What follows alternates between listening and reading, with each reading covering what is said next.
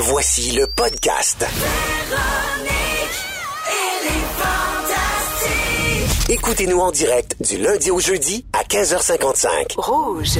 Pierre Hébert à l'animation avec Anne-Elisabeth Bossé. Ben oui. Rémi-Pierre Paquin. Uh-huh. Et Arnaud Soli. Comment? Et on, on repart pour une belle heure ensemble, les amis. C'est incroyable. On est juste à mi-chemin. On est juste à mi-chemin. Il y a beaucoup de choses qui s'en viennent. D'ailleurs, dans 15 minutes avec toi, Arnaud, on parle de nostalgie et de réconfort. Oui, oui, oui. On a- retourne dans le passé. À 7h25, on parle avec notre fantastique rénovateur. On parle de l'entretien de notre terrain. À 7h40, on parle de job d'été. Et d'ailleurs, sur le 6, 12, 13, je vous le répète souvent, mais on aime ça vous lire. N'oubliez pas d'écrire votre nom. Il y a beaucoup de gens qui ont parlé. Est-ce qu'on peut payer oui ou non pour euh, les, les poubelles? Des gens qui ont parlé pour le ballon chasseur. On aime ça d'avoir avoir des auditeurs qui embarquent avec nous. Mais pour le moment, on va avec toi, Rémi Pierre. Oui? Là, il paraît que les milléniaux, c'est pas fort dans la couchette. Non, monsieur, mais c'est... Par étude ou par expérience? Étude. OK. Bon, je savais tellement. T'en as préparé combien de ça? Plein, mon gars. Rémi-Pierre, milléniaux, sexualité. Alors, euh, en fait, c'est, on a tout le temps l'impression que les milléniaux, tu sais, avec les applications, tout ça, que ça swing pas mal le millénial. Mais euh, il y a des, euh, en fait, le Archive of Sexual Behavior, c'est un journal à sexo- sexologie. Ils ont euh, sorti une étude dernièrement et Urbania a fait un article là-dessus. National Post en ont parlé. Fait que j'ai fait un peu le tour des, des articles et j'ai aussi réfléchi sur tout ça. Mais à la base, euh, ce que le Archive of Sexual Behavior euh, a ressorti, c'est que les gens nés entre les années entre 1980, de- nés en fait dans les années 80 et 90, feraient moins l'amour et auraient moins de partenaires que les X et les baby boomers. Ben Ben, oui, Est-ce qu'on j'ai peut ça. définir c'est quoi un millénial? C'est quel âge? Moi, je suis tout le temps mêlé. On le sait-tu? années exactement? 80, 90, ça, Ouais. là. Moi, Ouais, je suis une milléniale. Ouais, millénial. T'es millénial, toi? Tous, c'était un Ouais, milléniaux. ok, je suis Hey, moi, je suis dans 1980. Bon, parfait. Toi, T'es- t'es t'es- blanc. Toi, t'es t'es border, t'es Mais- X Mais millénial. t'es plus un Y. Oui. T'es Je pense que t'es entre ouais. les deux. Mais Je est-ce sais qu'il, pas. est-ce que- Mais alors- euh, Rémi Pierre, est-ce qu'il donne des raisons pourquoi euh, Ouais, mais là, je vais commencer par un petit peu des, des chiffres qui montrent que vraiment, ça, ils font moins euh, Oui. l'amour. Juste, euh, en- les British, il y a un million sur huit euh, de 26 ans qui est vierge, qui est encore vierge. Ah oui. Oui, euh, il y a 70% des ados qui sont encore vierges à leur graduation. Euh, puis dans les années 90, c'est plus que la majorité avait déjà eu de la sexualité à leur graduation. Euh, un tiers des Américains entre 18 ans et 29 ans qui n'ont pas eu de sexe en 2018. Quand même, là, pas eu de sexe de toute l'année. Aïe, aïe, aïe. Euh, pas Et- de sexe avec quelqu'un. Zéro sexe, sexless, comme on dit euh, dans le dans la rue, là. sexless, ouais, le ouais, street, street, euh, Le- le On va pas mélanger avec euh, word. le sexe avec une laisse. à- Non, non, chien, ça, non, non, différent. ben Non, on non, va ben pas non, là, non. Le sexless. Non, on ça, va, c'est on va la pas là, on me dit? Et, euh, là? non, on n'irait pas là. Euh, et tu sais, il me semble que la sexualité n'a jamais été aussi peu tabou. On en parle beaucoup, on en, on en voit beaucoup. Internet. Internet. Alors, pourquoi tout ça? Alors, premièrement, euh, les milléniaux vivent plus euh, chez leurs parents, plus tard, en fait. Ouais. Aux États-Unis, un tiers euh, des milléniaux de moins de 30 ans est encore chez ses parents. Et ça, c'est à cause de l'immobilier, à cause des salaires un peu de merde.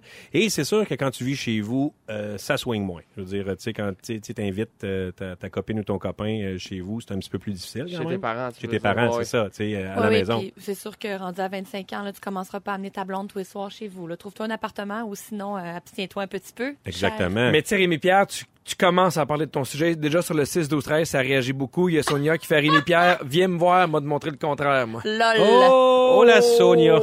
Elle est coquine, la Sonia. Est-ce que euh, dans, dans, dans, dans ce que tu as lu, il y a une question de temps aussi?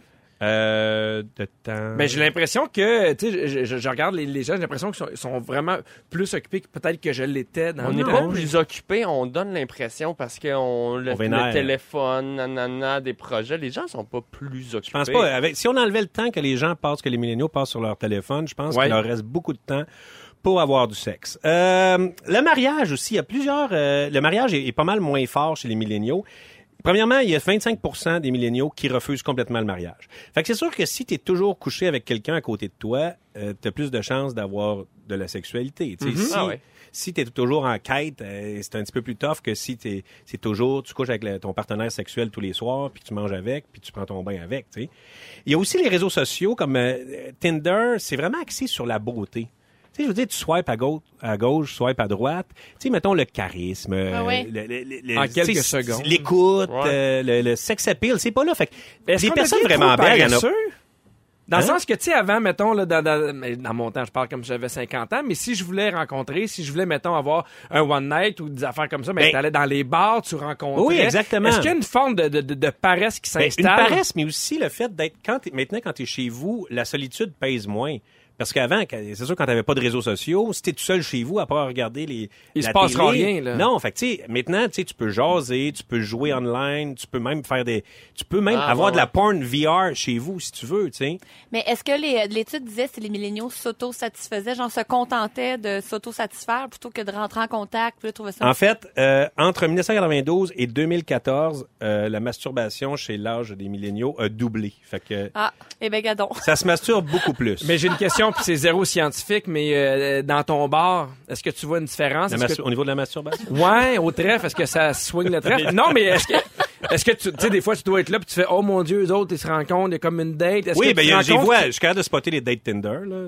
Ouais. De petit malaise du début, euh, tout ça. Parce ouais. que c'est plus jeune, plus vieux? Euh, non, de C'est tout âge. âges, de tout hein, âge. hein, de tout âge. Euh, Il y a aussi le, le- le- la peur du, ri- du, du risque qui est un petit peu plus forte chez les milléniaux. Tu sais, les, les X et les baby boomers, à un moment donné, euh, tu te promènes podcast sur un well, euh, puis euh, il faut que tu, justement, sortes de chez vous pour entrer en contact avec les, les autres. Tu as moins peur. J'avais l'impression qu'il y a moins peur de l'échec. Ouais, ouais. Tu sais, aujourd'hui, il y a beaucoup de monde qui, oh mon Dieu, c'est trop risqué, ben je vais rester chez nous, je vais écouter Netflix. Puis, Ben, euh, c'est ça, on est dis- rendu casanier parce qu'on est comme trop bien chez nous. On a nos Exact. téléphones, on n'a plus envie de rentrer en contact avec dans un bar, on s'auto-satisfait en regardant euh, les stories du monde. Ben oui. Même ça. au Japon, les ikikomori, ok, c'est une, une nouvelle tendance qui est un petit peu épeurante. Eux autres, ils ne sortent pas de chez eux.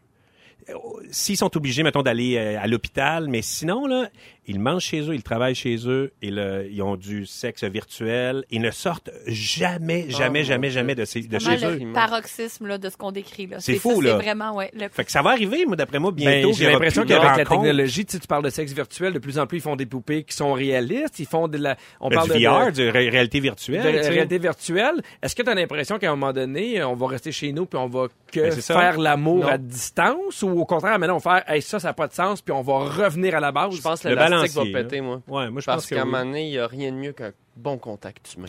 Je me demandais ce que caresse. t'allais dire, Arnaud. J'aime Ah, ça ta main sur moi, Arnaud. Merci beaucoup, Rémi Pierre. Puis Rémi Pierre, je peux pas lire tous les textos des filles qui, euh, Bon. qui, qui, qui aimeraient ça, faire d'autres études avec toi. Toutes des dire de baby boomers. Ouais, dans trois minutes avec toi, Arnaud. Salut, on va parler de réconfort Et de nostalgie. et de nostalgie. T'es-tu un gars nostalgique? Tellement. Ah ouais? Vraiment. Moi, je suis un gars de réconfort. Ben, regarde. Voyons donc. Je pense qu'il se passe quelque chose Ça se nous Encore sur le 6-12-13, beaucoup de belles propositions pour Rémi-Pierre Paquin. En fait, je pense que Rémi-Pierre fait en sorte que nous sommes la radio numéro un au Québec. je pense que... Chez la, chez la femme, euh, 38. euh, Ben, ça va être, ça va être le concours la semaine prochaine. Gagner une nuit avec Rémi-Pierre Paquin. Eh oui. J'ai l'impression que là, les sondages partent. Fait que les gens ont confondu études et appel à l'aide, là. C'est ça, là, aussi, là. Mais il est populaire, puis il est fin en plus. Tu sais, Ah, euh, on, on peut pas décourager les 6 12 Puis 13 il est beau, puis il sent bon, puis il s'habille comme un prince. Et voilà. Tu trouves pas ça de, trop, euh, trop exagéré, la cape? Hein? Le. Le haute forme. Hey Arnaud, on va parler euh, on va on va on va se rattraper. Arnaud, tu veux parler de nostalgie. Pourquoi? Ouais. Ben, il y a des choses qui nous font du bien instantanément. Hein. Tu te poses pas de questions, ton cerveau, juste. euh, moi, c'est comme euh, une soupe Lepton poulet nouilles. Ah oui? La musique du Roi Lion. Euh, L'odeur de chez ma grand-maman. Des affaires de même, ça me rend heureux tout de suite. Je le questionne pas. Pow! C'est c'est le bonheur et c'est lié à la nostalgie. On retourne dans un souvenir heureux et c'est tout de suite réconfortant. Je trouve ça intéressant de m'attarder un peu à la nostalgie. J'ai lu que au départ, c'était euh, quelque chose de synonyme de malheur. La nostalgie, la définition originale de la Ah ouais, nostalgie, c'est ouais, c'est un état de tristesse causé par l'éloignement du pays natal. Hein? Genre Jay du Temple après trois mois en Grèce, nostalgie. Fait que c'est le mal mal du du pays. pays. là. Ouais, c'est le mal du pays.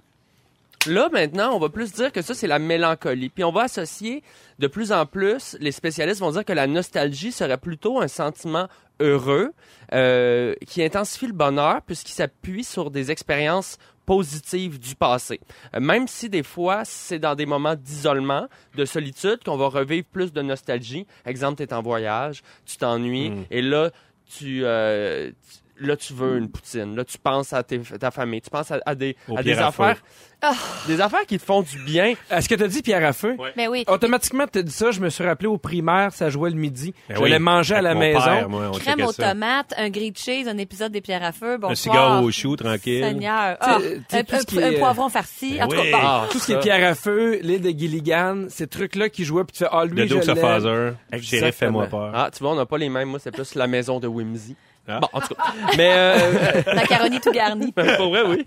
Mais euh, je veux savoir, vous, est-ce que c'est... euh, est-ce que c'est plus la musique? Est-ce que c'est plus dans la nourriture? Est-ce que c'est plus la TV? C'est quoi, mettons, votre zone de prédilection en nostalgie? Moi, musique, musique, musique. musique. Sûr, sûr, sûr. C'est instantané. Ouais, musique aussi. Ça me peut me tirer les larmes des yeux. Ça me, ça me rappelle vraiment des souvenirs précis. J'ai écouté ça en auto en me rendant à telle place, puis j'ai vécu telle affaire. Ou, euh, Mais oui. l'odeur aussi, les crayons de cire, euh, des, euh, tu sais, des, des quand je, je retournais à mon école primaire, puis l'espèce d'odeur de l'école primaire, là, je- les souvenirs, c'était pas Ça juste, change pas, c'est pas cette juste la odeur-là. vue, c'est vraiment le- la senteur qui Ben, m'a. Pierre, sur la messagerie, les gens commencent à écrire déjà, viens me sentir à la maison. euh. Bon.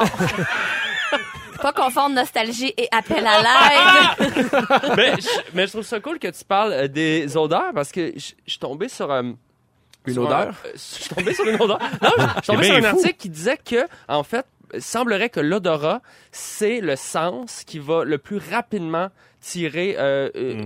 Un- la mémoire, en fait. C'est le sens Oui, le hein. plus euh, lié à la mémoire. Comme si des fois, je sais pas si ça vous arrive, vous marchez dans la rue ou euh, peu importe, puis vous tombez sur un parfum qui est le parfum de quelqu'un que vous connaissez. Oui, euh, Oui. j'ai j'ai déjà rencontré une fille qui avait le même parfum que mon ex, avec qui ça s'était pas très bien terminé, puis on dirait que ça m'a mentalement bloqué. C'est fou, hein? Ouais. Le- L'odeur, et, et moi, c'est euh, à Trois-Rivières, euh, dans- au Cap, il y a comme une odeur de, à cause des usines de papier, je pense.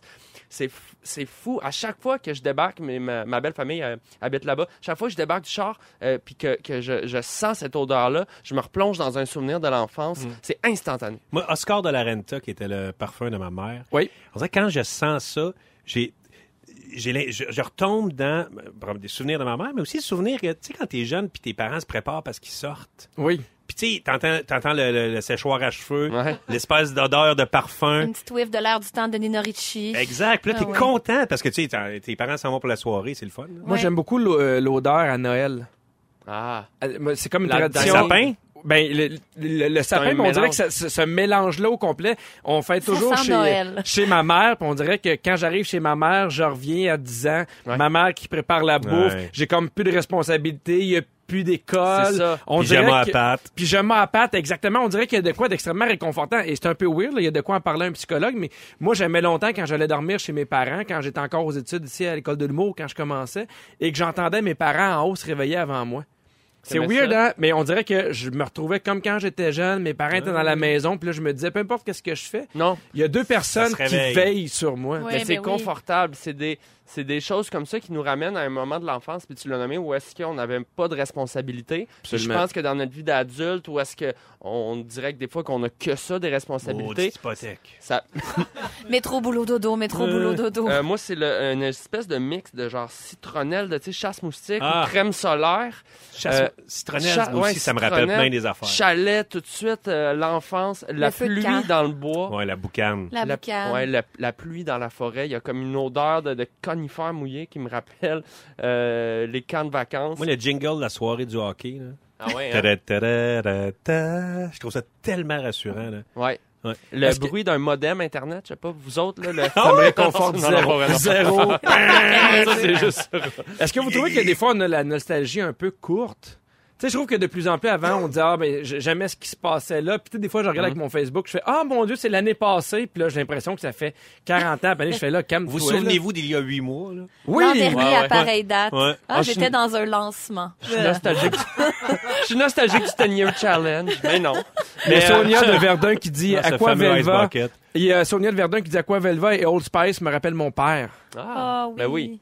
Ouais, c'est fou parce qu'on a parlé d'odeur sur le 6 12 13, il y a beaucoup de gens qui euh, qui parlaient d'odeur. Il y a aussi euh, pendant plusieurs mois avant d'aller à l'école, j'écoutais une chanson en mangeant mes euh, Nestlé Quick et c'est immanquable aujourd'hui, j'entends cette chanson et ça goûte encore le chocolat dans ma Wow. bouche. Puis rapidement, il y, a une, il y a une étude qui démontre que la nostalgie intensifie l'impression d'être connecté à, à d'autres. Euh, ça donne un sentiment de cohésion, de groupe et d'appartenance générationnelle. Et puis je trouve que le meilleur exemple, c'est dans un bar quand t'as, mettons, une tune des Backstreet Boys qui part. Et là, on dirait que le côté nostalgique de cette tune-là fait que tout le monde ensemble... La chante, c'est plus fort que nous. Comme à ce moment-là que je vais fumer, mais je fume pas. Hey, merci beaucoup Arnaud. Merci à vous autres. Tu nous as ramené dans notre enfance dans des moments réconfortants. C'est le temps de travailler sur notre terrain. Notre fantastique rénovateur nous dit ce qu'on doit absolument avoir dans notre trousse pour être le propriétaire idéal. Salut Jean-François! Salut tout le monde! Hey, c'est drôle parce qu'on parlait des odeurs qui nous rappellent des bons souvenirs. Sur le 6 12 13, il y a quelqu'un qui a écrit l'odeur de gazon fraîchement coupé Mm. tôt le matin. Ça sentait tellement bon. Et c'est exactement pile dans le sujet que tu veux parler aujourd'hui. Ouais, cette odeur-là, c'est devenu un classique partout. Absolument. Partout, la pelouse, d'ailleurs, hein, ça s'est développé euh, quelque part dans le milieu du euh, 18e siècle, je pense. Ah oui? Ouais, ouais. Avant, c'était juste de la garnotte. C'était de la avait juste de la garnotte. En fait, c'est parce que euh, la pelouse, juste pour l'anecdote, hein, c'est un euh, qui supporte super bien le piétinement. Fait que pour les pique-niques, pour les sports, euh, ça, re- ça remonte, euh, c'est Ouais. hyper résistant. Fait que c'est pour ça que c'est utilisé, ça a d'abord été utilisé là, pour les jardins royaux, puis tout ça, puis après ça, de- en Occident, on l'utilise vivement, puis de façon très Et en plus, en fin de semaine, il annonce beau soleil, des, Ouais. oh, des, des bonnes températures. On annonce 28. Fait que c'est comme le, le bon moment pour prendre soin de notre terrain. Oui, tout à fait, parce que c'est la, c'est la saison. Puis moi, j'aimerais ça rappeler, parce que euh, quand on, on fait de l'aménagement extérieur, de l'aménagement paysager, il faut que ça soit un jeu. Faut qu'on, faut qu'il y ait un fun. Faut pas que ça soit un fardeau, tu sais. Puis si dans ta vie t'as pas le temps de t'occuper de ça, ben laisse ça à d'autres ou fais-en un- le minimum, tu sais. Puis il y a des écoles de pensée en aménagement extérieur, tu sais. T'as- comme Versailles, euh, Oui. puis t'as le parc des Laurentides. Absolument. Puis à une certaine époque, on voulait comme des aménagements super sculpturales, des haies taillées, puis Ouais. des boules en cèdre, Ouais, ouais. des pelouses Des uniformes. petits caniches Ah ouais. bien taillés. Voilà, Moi, j'avais une ex qui avait des boules en cèdre, puis... euh, ça, ça devait, ça devait sentir bon?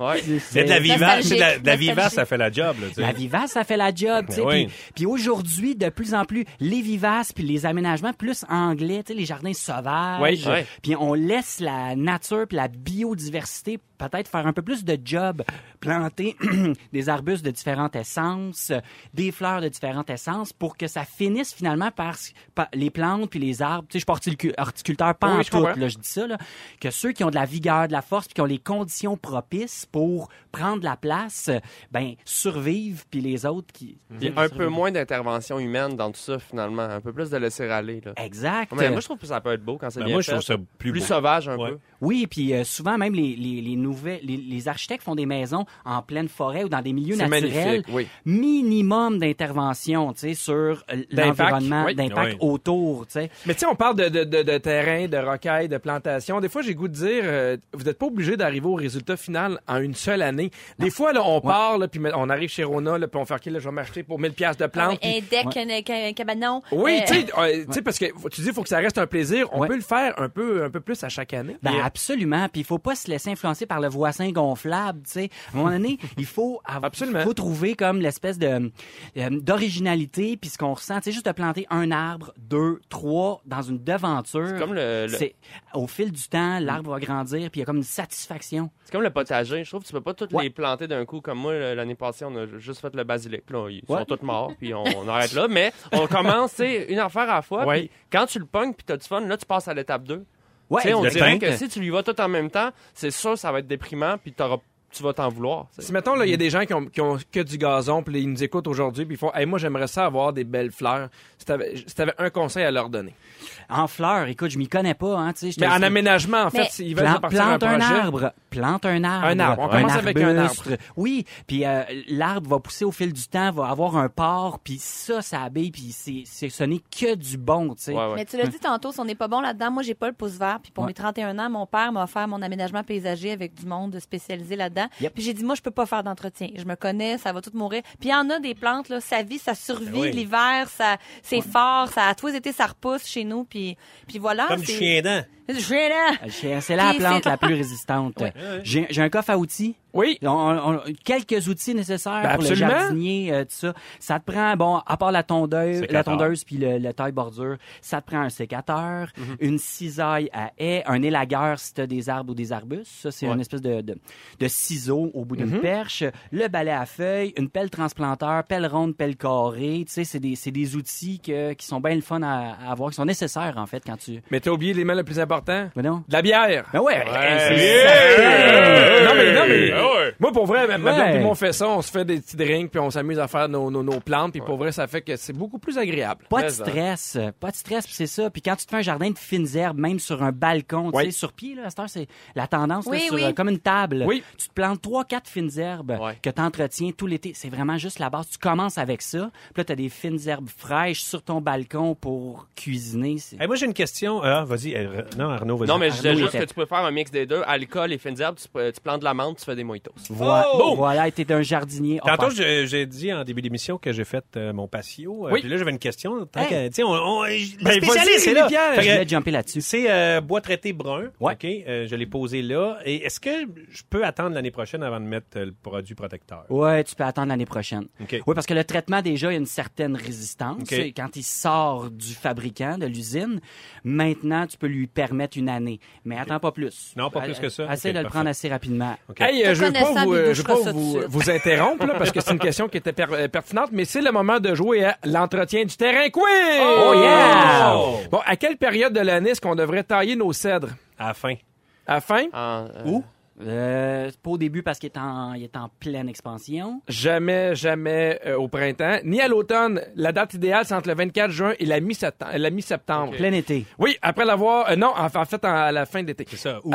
Oui, après l'avoir tondu, est-ce qu'on devrait, oui ou non, laisser le gazon par terre? Oui, ça, dépend. Ah oui. Oui. Ça Oui. dépend, mais Ben, vas-y, tout le monde a dit oui, puis là, t'as changé. Non, ben ça dépend de. Ben, je- Ben oui, ben oui. oui, Oui, tout faut le laisser là parce que ça fait un... euh, Compost. Ça fait, ça fait de l'azote. oui, exactement, ça, Ça- fait un compost naturel.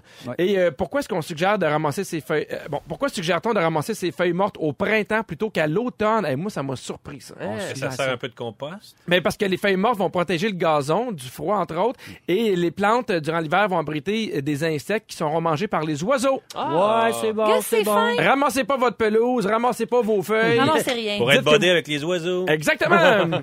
Et justement, c'est bientôt l'été. On veut savoir quel est votre pire job d'été, la pire job d'été que vous avez faite. Écrivez-nous sur le 6 12 13. On en parle tout de suite après. Ouais, attends, le oh, mon Dieu, j'allais oublier l'outil. Vas-y, vas-y le C'est- son. C'est le bruit de la semaine. Oui. Mais on est en période de déménagement. Oui. Ça prend ça. C'est clair. C'est clair. C'est du tape à boîte. C'est le tape à boire. Distributeur à tape. Hey, merci beaucoup, Jeff. Ça fait plaisir. Pierre à l'animation de Véronique, elle est fantastique avec Anne-Élisabeth Bossé, Rémi-Pierre Paquin et Arnaud Soli. Je veux revenir sur cette nouvelle dans le Journal de Montréal ce matin où il y a un père qui voulait mettre fin à la pension alimentaire de sa fille de 18 ans qui va au cégep parce qu'il la trouvait ingrate.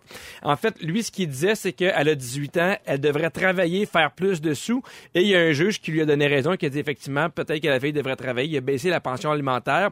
Évidemment, on connaît pas tous les détails ni les deux côtés de la médaille, mais je veux quand même prendre le sujet pour l'élargir un peu plus euh, euh, avec vous. Est-ce qu'on, oui ou non, on devrait travailler pendant nos études? Est-ce que c'est une bonne chose? Et j'ai goût de vous poser la question tout de suite. Est-ce que vous avez travaillé étant très jeune? Ben moi, je vais, je vais dire, je pense que ça dépend ton, ton, euh, ton, ça dépend de tes études. Moi, là, je vais être bien franc, j'étais en art visuel. Pas que c'est pas, tu sais, je- me forçais à l'école, mais j'arrivais à décrocher. Puis mes examens finaux, c'était pas... euh, T'avais euh, pas l'impression d'être en médecine? C'était pas en droit, en médecine, où est-ce qu'il faut que tu apprennes un livre complet.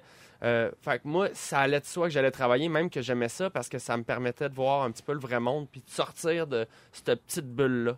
Parce que là, on parle de job d'été, mais ça peut être une job d'été. Il y en a aussi qui ont des jobs à temps partiel à l'année. Anneli, as-tu travaillé pendant tes études? Euh, ben oui, j'ai travaillé un petit peu pendant euh, mon université, pendant mon cégep aussi, pendant l'été au cégep, pendant l'année à l'université.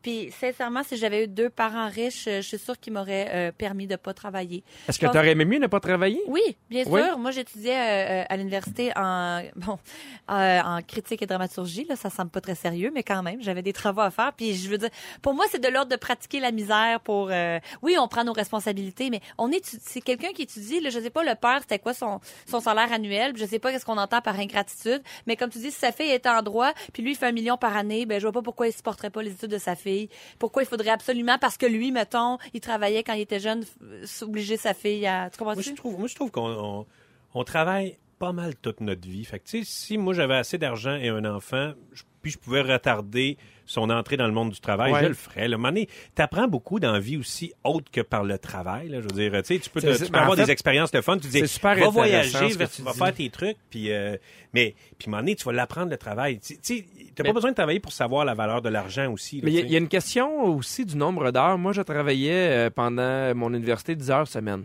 Ben, deux chiffres de 5 heures et c'était parfait. J'avais jamais l'impression d'être débordé à cause de mes, de mes travaux, mais ça me faisait de l'argent, j'étais content. Il y, a, il y a ça aussi, c'est sûr que je, je connaissais des amis qui avaient pas le choix, qui avaient pas de bourse d'études, qui avaient pas de prêt. Les parents donnaient pas un coup de main, ils travaillaient 25 heures semaine et ils C'est pouvaient pas suivre le même rythme non plus, mais Mais c'est là que c'est problématique. Je trouve que c'est important quand tu es aux études de te dédier à tes études. C'est surtout euh, un moment où est-ce que tu es censé te former puis de travailler deux fois cinq heures. À la limite, ça te donne un petit break, puis ça te permet d'avoir une autonomie puis un, un monde ailleurs. Mais moi, je me rappelle, j'ai des gens à l'université qu'il fallait qu'ils coupent des cours pour travailler plus. Puis là, là, ça commence à devenir une espèce de non-sens, tu sais, je trouve. Il y a- il y a Quand plein tu de- travailles dans un bar jusqu'à, tu fais ton close à 4 heures, puis tu as Ouais. l'école le lendemain. Ben, moi, j'étais barman, puis je faisais mes horaires en conséquence. Je prenais pas de cours les jeudis.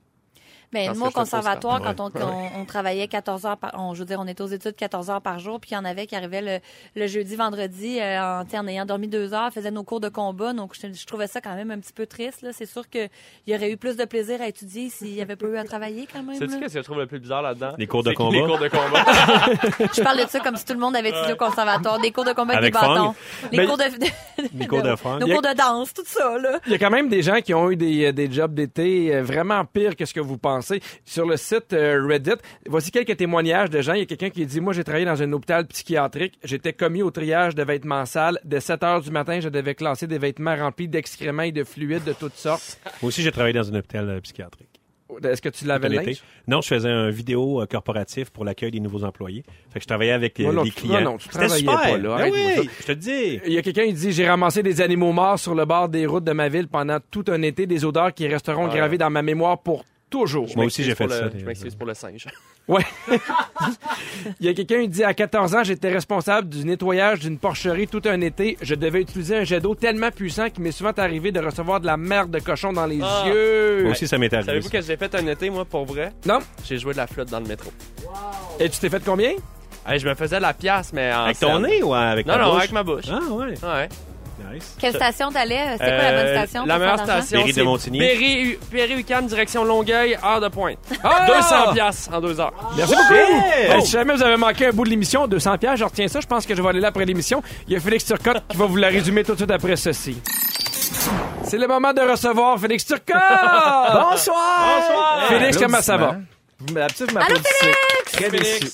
Ça va très bien, ça a bien été, Pierre. On a eu du plaisir, ça a passé vite. Ah oui, puis il s'est passé beaucoup de choses. J'ai pris des notes. Voulez-vous entendre ça? Oui! Oui! Si vous avez manqué un petit bout de l'émission, voici ce qui s'est passé ce soir. Pierre Hébert, je commence avec toi. Oui, monsieur. Noël te rassure. Oui. Tu trouves ça long, vernir ton terrain? Oui, monsieur. Et l'élément le plus important pour faire tes plates-bandes, c'est la bière. Oh yeah! Anne-Elisabeth Bossé. Oui. Tu veux redresser la station? Oui. Tu vas mettre les petites bottines de dodo? Ben oui. tu dénigres les assistants informatiques. Ça, je le prends pas. T'as pris des cours de combat au conservatoire? Des bâtons. Tu penses que même les rois d'Égypte aiment parler du Ikea? Oui! Et tu veux que le bon curé Labelle revienne en robot? En robot avec des lasers. Arnaud Soli, Yeah. tes basiliques sont toutes morts. Tu t'es déjà battu avec un singe en Thaïlande. T'aurais voulu qu'Ed Sheeran fasse la promotion de la tranche de fromage jaune-orange. La musique du Roi Lion te fait le même effet qu'une soupe poulet et nouilles. Et ton ex avait des boules de cèdre. Rémi-Pierre Paquet. Ça a été dit, ça a été dit. Oui, absolument. Rémi-Pierre Paquet, Oui. tu veux faire de la radio avec Bon Jovi? Mais, euh, Pour connecter avec les gens, tu leur demandes s'ils avaient un Bessic. oui. Tu ne vois pas de différence dans ton bar au niveau de la masturbation? Zéro. Oscar de la Renta te rappelle que tes parents se sont déjà séchés les cheveux. Oui. Et dans tes sujets, les gens confondent toujours études et appel à l'aide. Des sextos au 6 12 13 J'avais jamais vu ça. Merci beaucoup, Félix. Merci, bonsoir. Hey, Merci beaucoup, Anne-Elisabeth Bossé. Je me suis tout fait avec ma propre salive. RCR. Mais tout va bien. Merci beaucoup, Rémi T'en Pierre fâches, j'entendrai Paquet. pas la langue toute la semaine aussi. Ah ben, gars, on se voit demain avec Phil Leroy, Marie-Soleil Michon et Sarah-Jeanne Labrosse. Bye, tout le monde.